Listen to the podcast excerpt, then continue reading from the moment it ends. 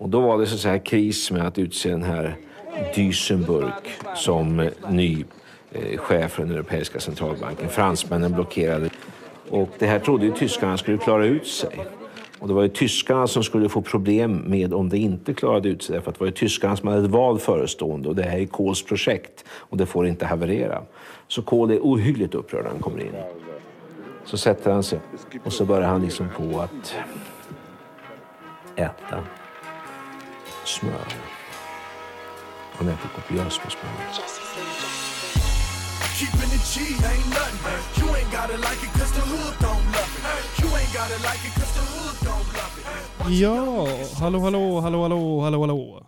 Det här är Alla Tiders med mig, Jonas. Och mig, Viktor. Jajebus. Det här är då ett nytt live-radioprogram på, eh, på Umeå studentradio. Mm -hmm. kul, hurra, ja!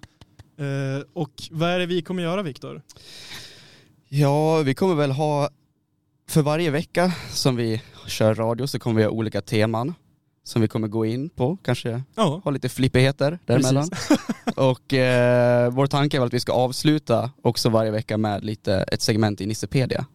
Precis, precis. Vi kommer att eh, varje vecka utse en, en alla tiders egentligen. Mm. Eh, och det kan vara allt ifrån alla tiders groda, alla tiders frisyr, alla tiders, ja, you name it, tema som tema. Eh, och självklart så är det så att vi inte bara kommer ställa oss och rada upp saker i evighet eh, och säga att det här är bra, det här är dåligt, utan vi kommer försöka göra det med lite humor och lite glimten i ögat. Eh, hoppas vi i alla fall. Det kanske blir skittråkigt, men jag tror däremot att det kommer bli skitkul.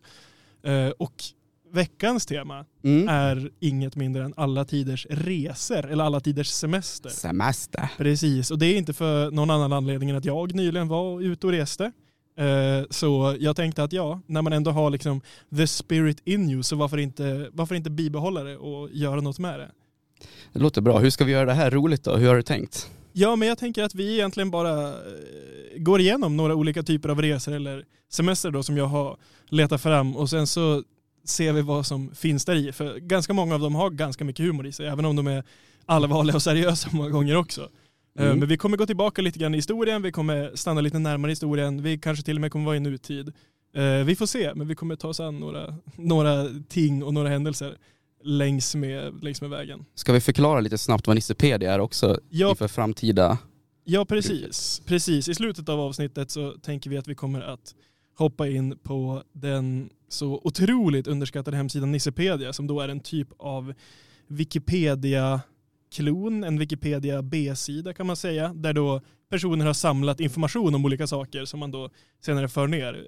Saken med Nissepedia då är, då är dock att det inte riktigt är information av alltför stort värde kanske man kan säga. Det är lite allmän strö information om allt möjligt ointressant men även intressant. Typ lokala berättelser, lokala händelser på ställen eller typ bara så här allmängiltiga, eller det är inte allmängiltigt men kanske inom vissa kretsar är det allmängiltiga saker och ting.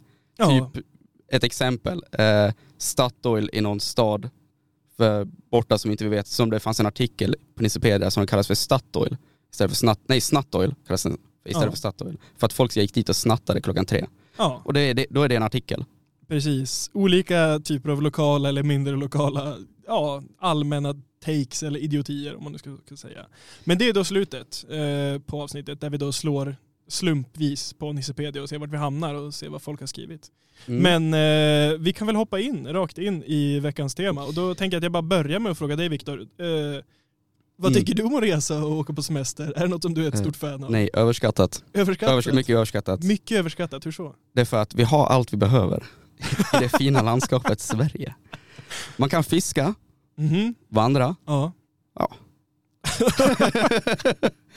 ja, alltså, ja. alltså typ såhär, behöver du åka utomlands för att sol och bada? Nej, vänta till sommaren. Ja, ja visst. Alltså visst. behöver du kultur? Pff, läs en bok. alltså, jag, jag, är ganska, jag är ganska jag är ganska grundlig på du reseämnet. Ja precis, du är ganska hellbent i din åsikt. Det är ganska hot take skulle ja, jag vilja påstå. Ja. Men du, vi gör så här. Uh, vi ser om du tycker likadant efter några av de här, uh, de här takesen eller resorna eller så. Och jag tänker att den vi ska börja med är, uh, det är en lite emotional resa skulle man kunna säga. Det, har, har, du någonsin haft en kompis som du har glidit ifrån, där du känner att oj, vi, vi var supertajta men ja. nu så, ja, jag, jag tror nog alla har haft det någon gång. Eh, och har du någonsin gjort någonting ganska liksom out of the blue eller väldigt känslostyrt för att, för att nå tillbaka till den vännen? Ja, det kan jag säga. Ska jag gå in Nej, på det? Nej, du behöver inte gå in mer, utan jag ville bara, ville bara lägga grunden lite grann för det vi ska prata om. Utan vi ska då prata om, om en man som gjorde precis den saken för en nära vän till honom. Eh, och de här personerna heter Rudolf och Adolf. Eh, och för att bara klarlägga då så pratar vi då om två alltså ärkenazister. Alltså då Rudolf Hess och Adolf Hitler. Ja, precis. Okay. Eh, och vi kommer då att gå igenom lite grann vad Rudolf Hess då gjorde för att återvinna sin vänskap med Adolf Hitler. För Rudolf Hess och Adolf Hitler, de var två väldigt, väldigt nära vänner. Eh, så nära att Rudolf Hess under en längre tid av Adolf Hitlers tidiga nazistkarriär, om vi då får kalla det så, anses, eller ja, är, han, var, förlåt, var hans, hans närmsta vän. Uh, hans, uh, man, man, kan väl börja med att bara säga det att han var från 1920 och framåt uh, Adolf Hitlers nära hans högra hand ungefär. Alltså han som skrev ner saker åt honom, han som följde med honom till platser dylikt. För att han var helt fanatisk Adolf Hitler, som väldigt många var när de väl gick med i NSDAP. Att man såg Hitler som någon typ av fantastisk talare, fantastisk, fantastisk visionär, mannen som hade alla de rätta idéerna. Och, eh, men, men, men, Rudolf brann nästan extra starkt för, för Adolf. Han, han, eh, han, tidigt i karriären då så bestämde sig ju Adolf Hitler för att han skulle marschera på, på eh, eh till München, eller marschera i München och försöka överta eh, den delen av Tyskland och försöka instilla nazismen. Det gick ju inte så bra, det som då kallas för the beer hall putsch eller ölhalspushen. Mm. Eh, där går de då hand i hand tillsammans, Rudolf påhejandes Adolf. Eh, det, det, går ju dock inte så bra, de blir ju båda tillfångatagna och skickade till, till fängelse. Och väl där så skriver ju då Adolf Hitler Mein Kampf. Eh, men tekniskt sett så är det inte Adolf som skriver utan det är hans nära kära vän Rudolf som dikterar ner det som Adolf berättar för honom.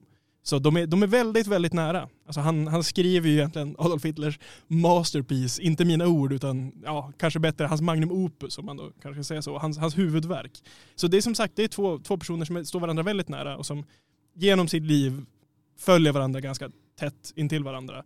Men eh, som, som de flesta nog vet så fortsätter ju historien mot eh, andra faktum för nazisterna. De tar ju makten i Tyskland och de bestämmer sig för att starta krig.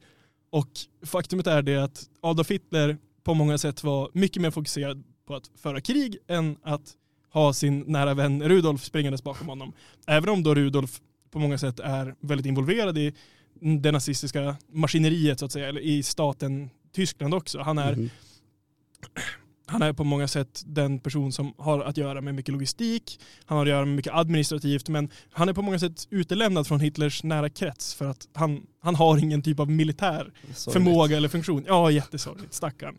Uh, men desto längre in i kriget det går, desto mer glider de båda isär och Hitlers, platsen som Hitlers andre man eller högra hand glider ganska segt men ändå snabbt över till att bli en man som heter Martin Bormann och Rudolf Hess uppfattar väl då som att han är Ja, han, han har liksom tappat Hitlers gunst. Hitler har på något sätt hittat en ny bästa kompis som då lämnar Rudolf lite grann i hälarna. Så eh, Rudolf, eh, några veckor innan invasionen av Ryssland, bestämmer sig för att han ska flyga till Storbritannien för att mäkla fred med britterna.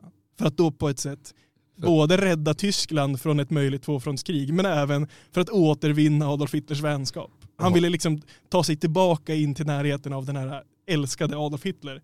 Så han, han flyger ju då såklart till, till, eh, till Storbritannien och han väl på plats bestämmer att ja, men jag ska mäkla fred, jag ska lösa det här. Tror du att den brittiska regeringen hade så mycket brydd för Rudolf Hess? Nej. Nej, Nej de, de plockar upp Rudolf när han kommer där med sitt plan eh, och ja, de sätter honom egentligen i finkan och det är det med Rudolf Hess. Men han hade ju, liksom, han hade ju en sentimental anledning till att göra det. De, de tog inte det i åtanke. Nej, nej de, tragiskt nog tog de inte det i åtanke. Han försökte säkert förklara att det här var... Det här är för min bästa boy precis, Hitler. Det här är både, det här är för mina bästa kompisar i Tyskland, men främst min bästa kompis i Tyskland, Adolf ah. Hitler. Nej men då placerar han i fängelse och eh, ett år efter kriget, 1946, så sätts han på eh, trial då i Nürnberg, Eh, där han eh, till skillnad från väldigt, väldigt många andra nazister som var lika högt uppsatta som honom, eh, inte döms till döden. Eh, Adolf Hitler har ju, som många vet, redan tagit livet av sig inför, innan eh, krigsslutet i bunkern i Berlin. Eh, så det finns ju inte längre någon, någon gunst att vinna hos Hitler. Så, så Adolf, eller förlåt, Rudolf är ganska, ganska lämnad nu, han är ganska ensam. Men döms då till livstidsfängelse fängelse och kommer få sitta av det här i Spandau-fängelset utanför, nu ska jag se om jag kommer ihåg rätt, Utan, ja utanför Spandau som det heter. Men han sitter där fram till 1987. Sen då? Sen så varierande grad av säkerhet, men han tar livet av sig i alla fall. Ah. The official record. Sen så finns det väldigt många konspirationsteorier om att eh, Sovjet, sovjeterna ska ha ja, tagit livet av honom eller om det är ja, någon annan. Det är lite varierande. Argentina. Rudolf Hess stageat sitt självmord och fort Argentina. Ja. Nej men så det, det slutar där. Ganska, ganska tragiskt. Men jag tänker att man ska inte vara så jävla ledsen för två nazister eller. Nej. Jag är ganska glad egentligen över att deras, deras vad ska man säga, relation sjönk och dog och de båda tog livet av sig. Så är det men om man hade lämnat det nazistiska bakom kulisserna Ja. Då hade det ju varit liksom, wow den här snubben, han tycker verkligen om sin polare. Wow, han brann verkligen Det finns verkligen något romantiskt i det här liksom, den här relationen av två, två kompisar. Man vill ju inte romantisera nazister, men det är ju lite stort att han då bestämmer sig för att han ska mäkla fred med Storbritannien. Själv också, det här är något som han bestämmer själv, han har inte av sig till någon. Han säger inget till Hitler innan, utan han flyger över. Tror du själv att Hitler blev så värst glad när han fick reda på att Rudolf Hess har flugit över till Storbritannien och blivit tillfångatagen? Nej det är hans boy. Exakt. Ja, det är hans polare. alltså jag skulle inte blivit glad heller. Nej, Nej, Hitler blir ju rosenrasande. Hitler blir otroligt arg. Hitler eh, tar alla hans, eh, hans grader, hans kommenderingar, allting som han tidigare blivit liksom tilldelade. Hitler sopar ut honom helt och hållet. Han Spe spelar inte så stor roll ändå, han satt i fängelset i... Ja exakt, roll. Men han blir helt utsuddad ur Hitlers liv. Det är liksom en ärkeförrädare. Man måste ju ha väldigt, man måste ha haft väldigt stor tro på sin egna talförmåga och liksom så här, hans argumentförmåga att kunna framföra sin vilja för de här britterna. Otroligt stor. Otroligt, han, försö han försökte stor. i alla fall. Ja, det är väl typ det bästa man kan säga. Jag tycker nästan, något nästan lite, lite kul med den här äh, resehistorien är väl just det att alltså, det är så typiskt för sådana här auktoritära människor att ha sånt otroligt självförtroende. nej, nej, nej, nej, Hitler kommer vilja vara min bästa kompis igen. Så länge som jag själv flyger till Storbritannien och mäklar fred med britterna. Att det, är så, det är så delusional. Det är så otroligt kul att det, det enda som står på hans lista är shit, jag måste bli kompis med Hitler igen. Så bara, jag sticker till Storbritannien, jag mäklar fred. Bara, du kan väl snacka med honom, ja, the one, exakt, the one man army. Jag ska ta mig över och bara lösa det här. Istället för att då, något mer rationellt kanske tänka att ah, man kanske kan se om det går att liksom jobba sig tillbaka upp till toppen igen, till hans närhet.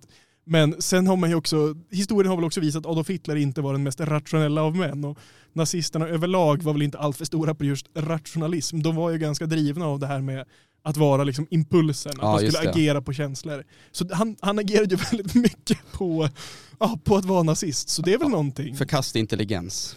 Nej, och han var ju även nazist in i döden. Alltså han, han förkastade ju aldrig någonsin sina tankar om nazismen. Så på något mm. sätt så lever han ju hela tiden med, med Adolf Hitler i liksom bakhuvudet ända fram till ja. slutet. Adolf Hitler finns ju alltid med som den här store ledaren. Och jag tror nog ändå Rudolf Hess var lite småkär i Adolf Hitler. Även du tror inte det fanns någon homoerot? Nej, nej, nej, nej, nej, nej, bara kom, en, ja. en vänskapskärlek. Ja, okay. Jag tror nog att han, han brann nog väldigt mycket för Hitler, även om Hitler nog förmodligen avskydde honom innan han dog. Ja. Eh, så det finns ju någonting där, love lost, nazi love. Det sista som lämnar kroppen det är hoppet.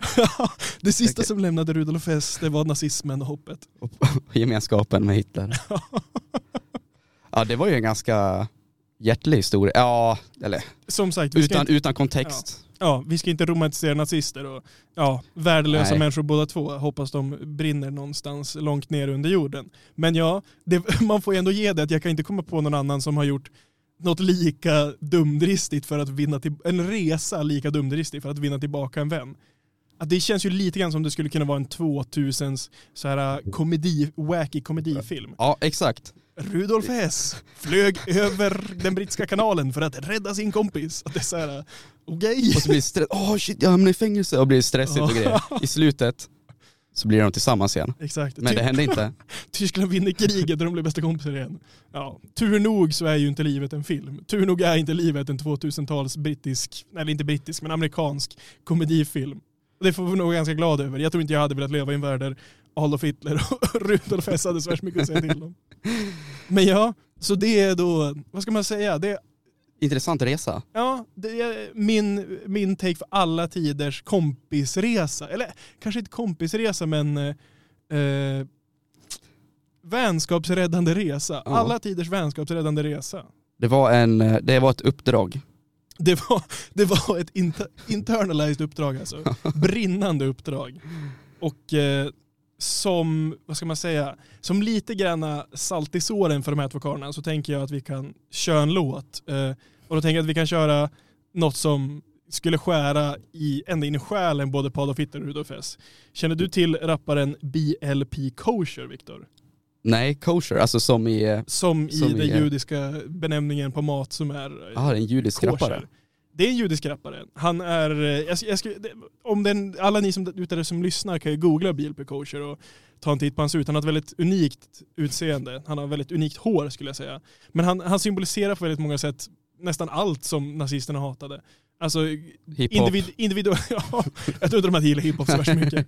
Individualism, kapitalism, judendom, allting som de förmodligen skulle anse vara degenerate. Så eh, vi kör Jew on the Canoe med BLP Kosher. Yes. Walking, uh-huh, loving. Then met the two on the canoe, eh? I might find me a message in a bottle, coach. Yo, I'm gonna ride it out. The rapper dry, dandruff, uh, uh, water. Hey, hey, hey, let it kick back like an angry horse and make him hit the hay. Spider bites it all, trap the trapper, put me on the play. They told me I should make a easy dish, but I don't fucking play. I serve the crack of cornstarch, cause I don't fuck with ye. Two face, I call that big Cruella, cause she from the Ville. Stay on track until I hit a hundred K or make a mill. Kosher pickle, keep a barrel while I'm skating, Jason Dill. Kosher pickle, keep a barrel while I'm skating, Jason Dill. We in the cut, get a gauze bandage. Pull up on the crime day like a villain Krampus. Llama with a light bulb, make his ass vanish. Alopecia, she say all these other rappers danger. Fat bit from the noise, she say it's to me though. Truth of the matter is I hop up on like Andy D though. They sleeping on me, I might leave their ass to El Dorado. Or maybe I'll just take the man and shove to Morocco. Det var då Jew and the Canoe med BLP Kosher. Jag tror faktiskt inte Adolf Hitler hade gillat det. Jag hoppas inte det i alla fall. Titeln säger ju sig själv. Ja, liksom. det, det ger sig självt där. Ja, ja, vi fortsätter vidare. Efter att ha pratat om extremt auktoritära människor och idéer och tankar så tänker jag att vi kan gå vidare till den raka motsatsen, det nästan anti-auktoritära. Viktor, du känner väl till genren punk? Uh, punk? Ja. ja. det är väl sån där elak, argsint musik. ja, precis. Den här uh, DIY, ungdom som slår tillbaka musik. Uh, och jag tänker att vi inom då anti-auktoritärt och punk ska prata om en alla tiders kulturkrocksresa. Mm -hmm. Viktor, Känner du till vilka, eller vilka skulle du säga är det första punkbandet? Har du någon idé om vilka det är? Oj, eh, jag vet att de grundar sig med eh, Ramones? Ja, är precis! Många brukar säga att Ramones är det första punkbandet, men det är ju ett väldigt, det är ju väldigt omstritt det där. Andra säger att det ska vara The Stooges, vissa säger att det är ett band som heter Death, det, det finns alla möjliga. Men för the, the sake of the, vad ska man säga, för historiens sak så mm. säger vi då att grundarna till punken på något sätt då, Ramones, de har släppt sin första skiva, Ramones som den heter, 1976. Och hela deras idé med att spela sin musik är ju det att de vill spela musik som slår. De vill bli ett populärt band. Eh, saken är bara den att de kan inte riktigt spela musik. Alltså de är ju inte så värst tekniskt begåvade. Utan eh, deras, deras eh, musik går ju väldigt mycket ut på att om vi spelar väldigt snabbt, väldigt hårt och mycket känsla så, så låter det ändå bra. Och eh, det här floppar ju ganska hårt hemma i USA. Ja, det just, blir ja. ju inte jättebra, utan de, de säljer väldigt dåligt på sin första skiva i USA. Men eh, den säljer dock desto bättre across the pond då, som de, man brukar säga. I Europa och främst i Storbritannien säljer den hur bra som helst. Eh, det är flera, flera band eh, i den brittiska punkvågen som är totalt influerade av Ramones och säger det att ja, men den här första skivan de släpper, Ramones, den inspirerade oss till att fortsätta. Sex Pistols, The Clash, The Damned, etc. etc. Eh, men det enda som Ramones då själva vet på sin sida av Atlanten är att det går inte så bra i USA, men eh, det har gått ganska bra i Storbritannien. Så vad sägs om att vi åker över och spelar lite musik och eh, försöker att casha in på det här medan det fortfarande är varmt. Eh, så de gör så att de tar flyget över till Storbritannien, resan raka vägen till London. 1977, då, ett år efter att de har släppt sin första skiva, så anländer de till London och ska spela på The Rainbow Palladium i London. Eh, och Ramones, som sagt, alltså de, det här är så tidigt i vad man då skulle kalla punk att begreppet inte är något som de själv vill kalla sig. Det är inte något som de själv ens känner till att andra kallar dem. Ja, för, för punk, och jag, så jag vet jag vet så kommer det från någon form av fängelseterm. Alltså okay. har jag hört att, mm. att punk, att det kommer från någonting som man kallar någon i fängelset, vilket är väl då ett degraderande ord. Ett ja. väldigt nedsättande ord. Och att då kalla genren och människorna som lyssnar på genren för punkare är då ja liksom väldigt nedsättande i början. Nu säger ju alla punk punkare, men då var det ja, precis. svårsmält. Ja men precis, ja, så har jag också förstått att jag har förstått det som att över, vad ska man säga, de, medelklassen och de som väl hatade på de här äh, punkungdomarna kallade dem för just punks i Storbritannien. Mm. Och att man då tog till sig ordet och vände på det, gjorde det till sitt eget. För att slå tillbaka och säga att ja vi är punkare, vad ska ni göra åt saken? Men i alla fall, tillbaka till Ramones. Mm. De kommer då över till då den stora punkvågen i i, eh, i Storbritannien när det då har släppt. När, eller inte riktigt när det har släppt, men när det börjat släppa. Väldigt många ungdomar vill gå och se punkmusik och den typen av eh, laddade, hårda, snabba eh, spelningar. Mm. Eh, så väldigt många personer dyker upp på den här spelningen. Väldigt många vill höra Ramones spela. Och de är ju skitglada för det här. De har floppat USA, de tycker att det här ska bli hur bra som helst. Eh, så de, de intar scenen, som de har gjort hemma i USA. De börjar riva av sina låtar. Och eh, sångaren i Ramones, Joey Ramone, som då står längst fram stillastående och tittar ut över det här då och ska försöka suga in det. Han liksom blinkar lite till och från här. Ibland så kan han kolla på publiken, ibland behöver han blunda för att det är lite, det är ändå lite nervöst. Det är en väldigt stor publik. Det är liksom bland de största de har spelat för. Och i en av de här blinkningarna, mitt i den, så kan han känna att det börjar liksom det börjar bli blött i ansiktet. vad, vad fan är det här? Så han tittar upp och märker då att i mitten av första låten så har liksom hela främre raden bara börjat spotta på dem. De börjar spotta hur mycket de bara kan. Bakre raden börjar spotta, tredje raden och blir totalt äcklad. Han känner att åh vad fan är det här? Liksom verkligen trycker ifrån sig. Och eh, gitarristen då, Johnny Ramone, han märker samma grej. Och han går fram och börjar gorma om det att alltså, om inte ni slutar spotta då fucking drar vi och säger att det här är, hur fan kan ni behandla oss så här? Vi, vi har spelat en halv låt och ni börjar redan liksom bua ut oss, ni vill att vi ska dra. Uh, problemet är bara att de, de fattar ju inte att det här är liksom en, en term of endearment. Det här mm. är liksom ett sätt för publiken att berätta att vi tycker ni är hur coola, hur bra som helst. Uh, och därav en ganska, ganska galen kulturkrock mitt i den här resan. Och Ramones därefter, de suger bara upp det och säger att ja men okej, då får vi väl bara acceptera för vad det är och ta spottet som det kommer. Och den här då kulturkrocken och den här kulturgrejen är en ganska rolig grej. Alltså, alltså just det här med att spotta på artisterna som en typ av tummen upp eller som en typ av applåd egentligen. Alltså jag menar det är ju det är ju dumt, det är ju asdumt. Alltså jag menar, det är så här, visst typ så här, det är ju inte så här, åh vi är punkare, vi skiter i, alltså det är spotta. Ja, det, det, loska rakt på någon. Och det finns ju många, många historier om när det här bara går den vägen man tänker att det ska gå. Alltså Joe Strummer från The Clash, han har ju berättat om att han fick, eh, åh, han, han, blev sjuk efter en livespelning mm. och skyllde allt på att han under spelningen hade fått spott i munnen och var helt säker på att det här måste vara för att någon har spott i munnen. Det kan inte vara något annat. Många andra liksom, stora punkmänniskor har ju varit lika liksom, hårda. Eh, trummisen i eh, The Damned, han har ju sagt det att det blev så jobbigt efter ett tag för att folk liksom lyckades spotta hela vägen bak på trummorna så att det blev liksom gröna lämningar på oh. den metalliska tinten på, eh, på hi-haten Så det är inte bara spott, det är loskor? Ja, ah, det är rena loskor det, rakt upp. Det är biologisk krigsföring det är i grund och botten. Ja. Var tror du att den här liksom gobbing som då, det kallades inom disciplinerna, to gob on someone, alltså att spotta på dem, var tror du att det kommer ifrån?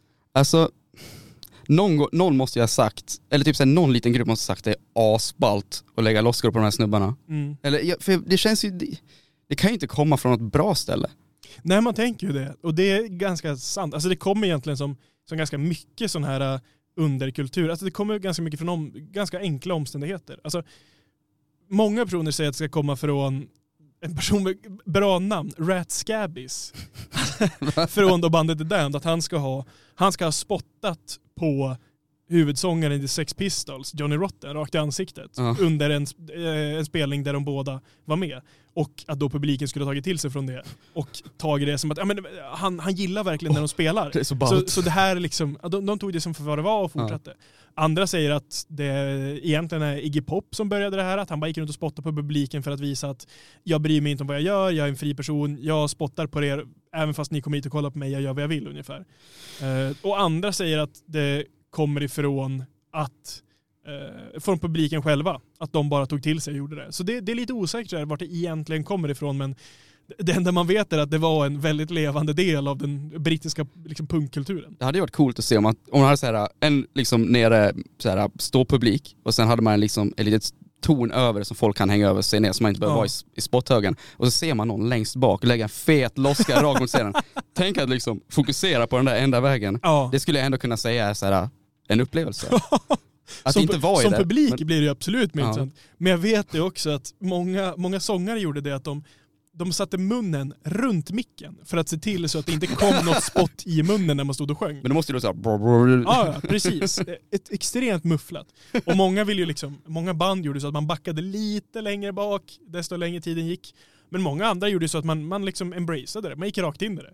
Man ställde sig längst fram och lät alla spotta på en det och liksom uppmanade till det. Det måste ju ha blivit här slagsmål. Någon, någon måste ha blivit trött på det, gått fram och slagit någon i publiken. Ja, så är det ju. Alltså den punkscenen i Storbritannien 77 och efter är ju definitivt inte en av enbart vänskap och liksom, vad ska man säga, folk som tyckte samma sak. Alltså det är ju väldigt mycket våld, det är det ju Ja. absolut. Och det är ju väldigt mycket typer av exklusion. När man tänker att alla ska få med så är det ju inte så heller. Alltså, Tänk, tänker lite som när Henry Rollins går fram i publiken från eh, Black Flag och bara tar tag i dem och börjar veva. ja, precis. Hardcore-scenen, alltså det här är liksom delaktigheten mellan publik och eh, band är ju definitivt något som hardcore-punkscenen tar vidare. Med moshpits, med slagsmål, med allt möjligt. Men där har du alla tider, alla tiders, ska man säga, alla tiders kulturkrock. Inte allt för kul att åka över och tro att man ska bli uppskattad för att sen mötas av eh, ja, upp mot hundra personer som spottar en rakt i ansiktet. Tänk dig en kombinerad 100 personers spot. en stor spot. Spontant så låter det inte allt för mysigt. Men jag tänker så här Victor, jag tänker att vi kan spela en låt av Ramones. Bara Mm. för att folk ska komma in lite i stämningen av hur det då kunde ha låtit när loskorna flög. Så det här är Havana Affair av Ramones.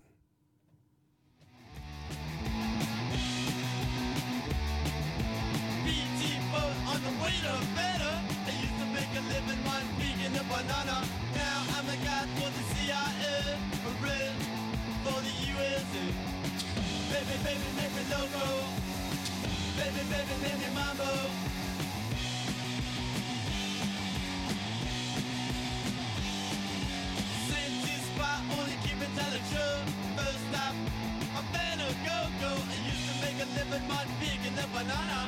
Red for Havana. Baby, baby, me loco. Baby, baby, me mambo.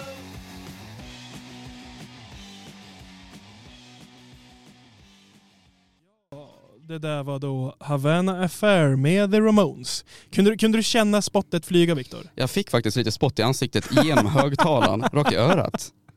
Ja, ni kan ju testa det där hemma och slå på det på så hög volym som möjligt och känna om det inte ändå finns lite spott inloggad i musiken. Eller så spottar ni i takt med musiken. Ja det kan ni också göra. För att känna er som en del av... Ja, jag håller med. publiken. Jag håller med. Gå dock inte på spelningar och spotta på folk som, som uppträder. Jag tror inte att det är så värst uppskattat längre. Då får ni en flaska i huvudet. Ja, det får ni säkert. Ja, ja men vi kan fortsätta Viktor. Från då, vad ska man säga, från en, en bestämd resa till en, till en mer spontan resa. Mhm. Eh, är, är, eh, jag skulle kalla det här för alla, ti- alla tiders spontanresa helt enkelt. Eh, känner du till Sky King, Viktor? Mannen, mannen som då går under smekn- eller gick under smeknamnet Sky King. Är personen i fråga eh, avliden? Personen i fråga är död, tror jag. Okej, Ja. men hen hette Sky King. Kom att Kom- kom kallas, att kallas för Sky Sky King. King. Personen i fråga hette egentligen då, eh, för, ursäkta, han hette egentligen Russell. Russell, Ru- Russell ja. Sky King. Russell i efternamn då, men kommer att kallas för Sky King. Jag kommer hänvisa till honom som Russell då. Låter Om, coolt. om då inte Sky King faller mig in. Men Russell var då en flygplatsarbetare i, eh, i delstaten, eh, nu tappar jag det, uppe i väst, nordväst i eh, USA. Seattle. Nej men där det är kallt, vad, inte, vad heter det? Alaska, gud. Alaska, ja. I alla fall Alaska. Ja. Eh, Russell jobbade som flygplatsarbetare i Alaska och var en av många av hans nära och kära ansedd vara en normal kille. Eh, Russell hade spelat amerikansk fotboll under sina collegeår och eh, tagit en hel del smällar. Men annars utöver det så var han en normal, vanlig kille. Men Russell hade en stor fasc- fascination och det var flygplan. Russell älskade flygplan. Därför han jobbade med flygplan. Ja, Ja. en anledning till varför han kan ha jobbat med flygplan. Rimligt. Eh, och Russell eh, gillade flygplan så mycket så att han och en arbetskamrat brukade eh, kunna smyga in och liksom kika i flygplanen när de bara var parkerade ute på tarmacen då, för att kolla hur det var. Och han, när han väl var hemma på sin fritid så spelade han väldigt mycket flygsimulatorspel. Så det här var liksom någonting som han alltid hade ganska nära sig och verkligen gillade. Ja. Ja. Eh, kan du gissa vart det här är på väg? Vart, vart kommer vi komma med det? här? Alltså antingen så kommer man ju bryta sig in på ett flygplan, typ så här, hänga vid, eh, hänga vid eh, något stödben och sånt där. Eller så baxar han ett flygplan och flyger vart han vill. Något av dem tror jag. Är det så grandiöst? Det är så Det är grandiöst. så. Det Russell gör är att det är han, den 10 augusti 2018 så stjäl han ett flygplan från tarmacken. Han tar det, han rullar upp utan att då ropa upp kommandotornet eller någonting, utan att bry sig om alla stoppsignaler och ge sig av. Han flyger iväg. Han vet vad han vill. Han vet vad han vill. Han tar av och flyger iväg. Och direkt så kommer ju två, eh, liksom, två flygplan från, eh, från eh, nu tappar jag ordet igen. Ja, men två jaktflygplan Ah, okej. ur, ur försvaret. Ja, ja. Eh, Jag tappar vad det heter på, i USA, men som följer efter han då. Och eh, han blir uppropad flera, flera gånger från kommandotornet och blir tillsagd att han måste ta sig ner. Du måste, det här är totalt olagligt, du kommer bli gripen allting. Eh, varpå han liksom svarar ganska lugnt och obrytt att så här, jag är väl en, jag är snubbe med några skruvar lös. Eh, jag vet inte riktigt varför jag gjorde det här, jag har bara alltid drömt om att flyga. Så jag tog tillfället i akt ungefär. Eh, och han, genom hela flygningen så liksom spelas all den här audion in. Och genom, genom den tiden som då löper, ungefär en, och en, halv, en timme och en kvart, en timme och en halv timme ungefär, Mm. så är han väldigt lugn, alltså han är väldigt obrydd på något sätt. Han, han vill bara han vill bara få ha det kul och han liksom skämtar många gånger på liksom intercomradion, han, han skrattar, han, han njuter verkligen av upplevelsen. Men han, han vet ju även det att han blir hela tiden liksom beordrad att ta ner planet, du måste ta ner planet. Alltså så här, det här är totalt olagligt, vi kommer att behöva arrestera dig. Eh, Men det, här, vad ska de göra? Alltså för de kan ju, de kan ju bara säga åk ner. De kan ju inte sätta ut några liksom så här spikar i vägen. De kan ju inte fälla ner precis. Och att, att skjuta ner flygplanet är ju också, Det det är också ganska dumt. Varför skulle man skjuta ner flygplanet om man skulle kunna få det att landa? Alltså, det är ju större risk för skador då också. Men, eh, men det då Russell gör är ju då att han, han bestämmer sig för att han tänker inte landa. Utan han råkraschar planet rakt ner i backen och tar sitt liv. Jaha. Ja, ja. Jag såg hur din gick från kul, han kommer förmodligen bara flyga iväg, men, nej, men alltså, han flyger planet så länge han orkar och tycker det är kul och sen så säger han väl ungefär hej då och sen så kraschar han rakt ner i backen. Tänkte han har ju ändå hittat en gråzon. Ja, Liksom så här, vad ska de göra? ja precis. Vad ska de göra göra? Exakt, de kan bara låta mig ha Ja. mig. Men, eh, men han kommer ju att bli hyllad efter det här som en typ av, vad ska man säga, en everyday hero på något sätt. Att så här, vad är, what's the big deal ungefär, var väl tanken bland många i USA. Jag menar så här, ah, ja okej, han, han verkar bara vara en vanlig snubbe, han flög iväg med ett plan. Visst, det är olagligt, men vad fan. Va, vem, vill inte, vem vill bara inte få låta någon leva ut sin dröm? Ex exakt, den amerikanska drömmen, gör vad du vill. Ja men verkligen. Flyg ett flygplan. Verkligen. Och det blev ju en lång utredning därefter, CIA och FBI. De behövde ju kolla, är det här en terrorist? Är det här någon typ av liksom homeland security matter? Mm. Yada, yada. Men de, de, alla kom väl bara fram till det att alltså, han, var, han, var en deprim, han var deprimerad och han hade en dröm ungefär. Ja, en flippig kille. Ja, en flippig kille som då gjorde den största spontanresan han skulle kunna göra i sitt liv. Det är alltså typ så här, det är ändå en dedication på nivå med eh, Rudolf. Man får, om man får dra den alltså. Det är ju, de är ju båda ett initiativtagande Ja. som sätter deras liv på spel. Ja, ja, ja verkligen, verkligen. Men han, han gör det ju för sig själv då. Ja, precis. Egoistiskt Det, kan man säga. skulle vilja säga att Rudolf Hess inte var egoistisk utan att han trodde på kärleken. Jag tänkte inte säga någonting men det talar för sig själv tänker jag. Ja, nej men, men eh, alltså de här utredningarna, de, som sagt de kom ju bara fram till att det, Russell var en, en helt normal person. Något som däremot man liksom typ slår fast är att hans depression kan på många sätt ha varit på grund av att han spelat amerikansk fotboll. Att han har slagit huvudet så mycket så att hans hjärna Ah, slutat fungera. scrambled the brain. Ja men precis.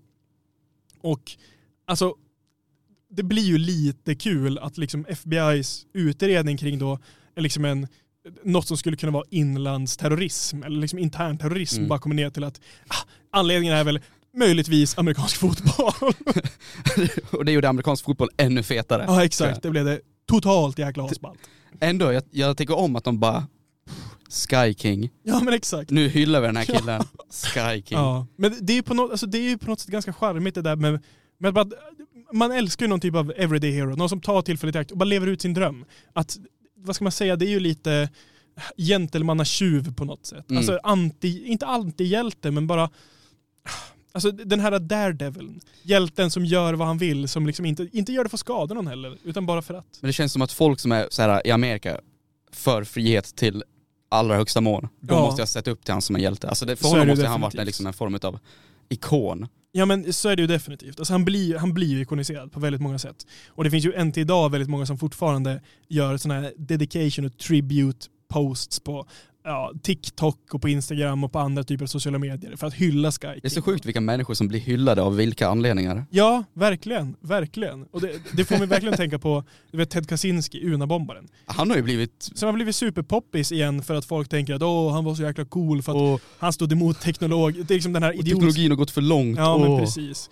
Och då är det, liksom, då är det okej att liksom hylla honom för att han skickar brevbomber. Alltså, Att det, är- det är Ja. mentalsjukt. Men ja, nu ska, man inte, nu ska vi hålla oss kring, kring vad heter det? alla tiders spontanresa. Eh, och jag märker nu att vi börjar, vi börjar som sakta rulla fram emot slutet. Jag tänker, Tyvärr. tyvärr, vi hade ju en till men tragiskt nog så blev det lite strul med tek- tekniken. Men om vi säger så här, vi har liksom tre alla tiders resor. Är det någon som du känner liksom väger tyngst i ditt hjärta? Alltså, man, man vill ju på något sätt ändå säga eh, Hess. Du vill säga, du tänker lite att det är alla tiders vänskap Det, till det, det, det är lite kul också för att de är nazister.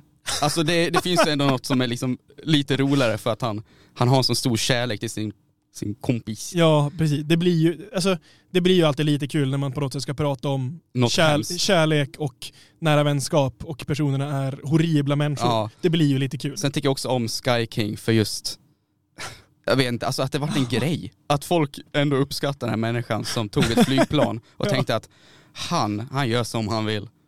Han gör exakt vad han vill. Det är, ja, precis. Pondus. Pondus, verkligen. verkligen. Så jag skulle vilja gärna säga en dela, ja, första plats, plats till, eh, till Mr Rudolf. Det är så? Ja, jag tror Wow. det. Det kanske är kontroversiellt, men Ja. eh, och en eh, andra plats i Sky King. Det spottandet, det var lite dumdristigt. Ja, du känner, inte, du känner ingen, ingen, eh, inget, med, inget medlidande med Ramones för vad ska man säga, alla tiders kulturkrocksresa. Eh, nej. Du, känner, du har aldrig själv varit där, liksom åkt iväg på en resa och bara hamnat mitt i en kulturkrock. Eh, som sagt, jag tycker inte om att resa. Ifall jag, ifall jag vill uppleva kulturer så läser jag en bok. Punkt. Bestämd, väldigt bestämd. Ja, Nästan lika bestämd som Rudolf Hess eller Sky King. ja exakt. Eller för den delen publiken som väljer att spotta på Ramones. Ja, men Ja. De, de, de får. De gör som alla andra. Men vad, men vad sa du? Sky King och Rudolf på delad första plats? Ah, typ, Typ. typ. Vi säger så. Vi säger Vi så. säger så. Ja. Men eh, vi avslutar väl där någonstans. Vad ska vi prata om nästa vecka Viktor? Har du någon idé? Oj, nästa vecka, det har jag faktiskt inte riktigt tänkt på än utan det blir faktiskt ett projekt nu under veckan. Kanske blir alla tiders eh, bandyklubbor.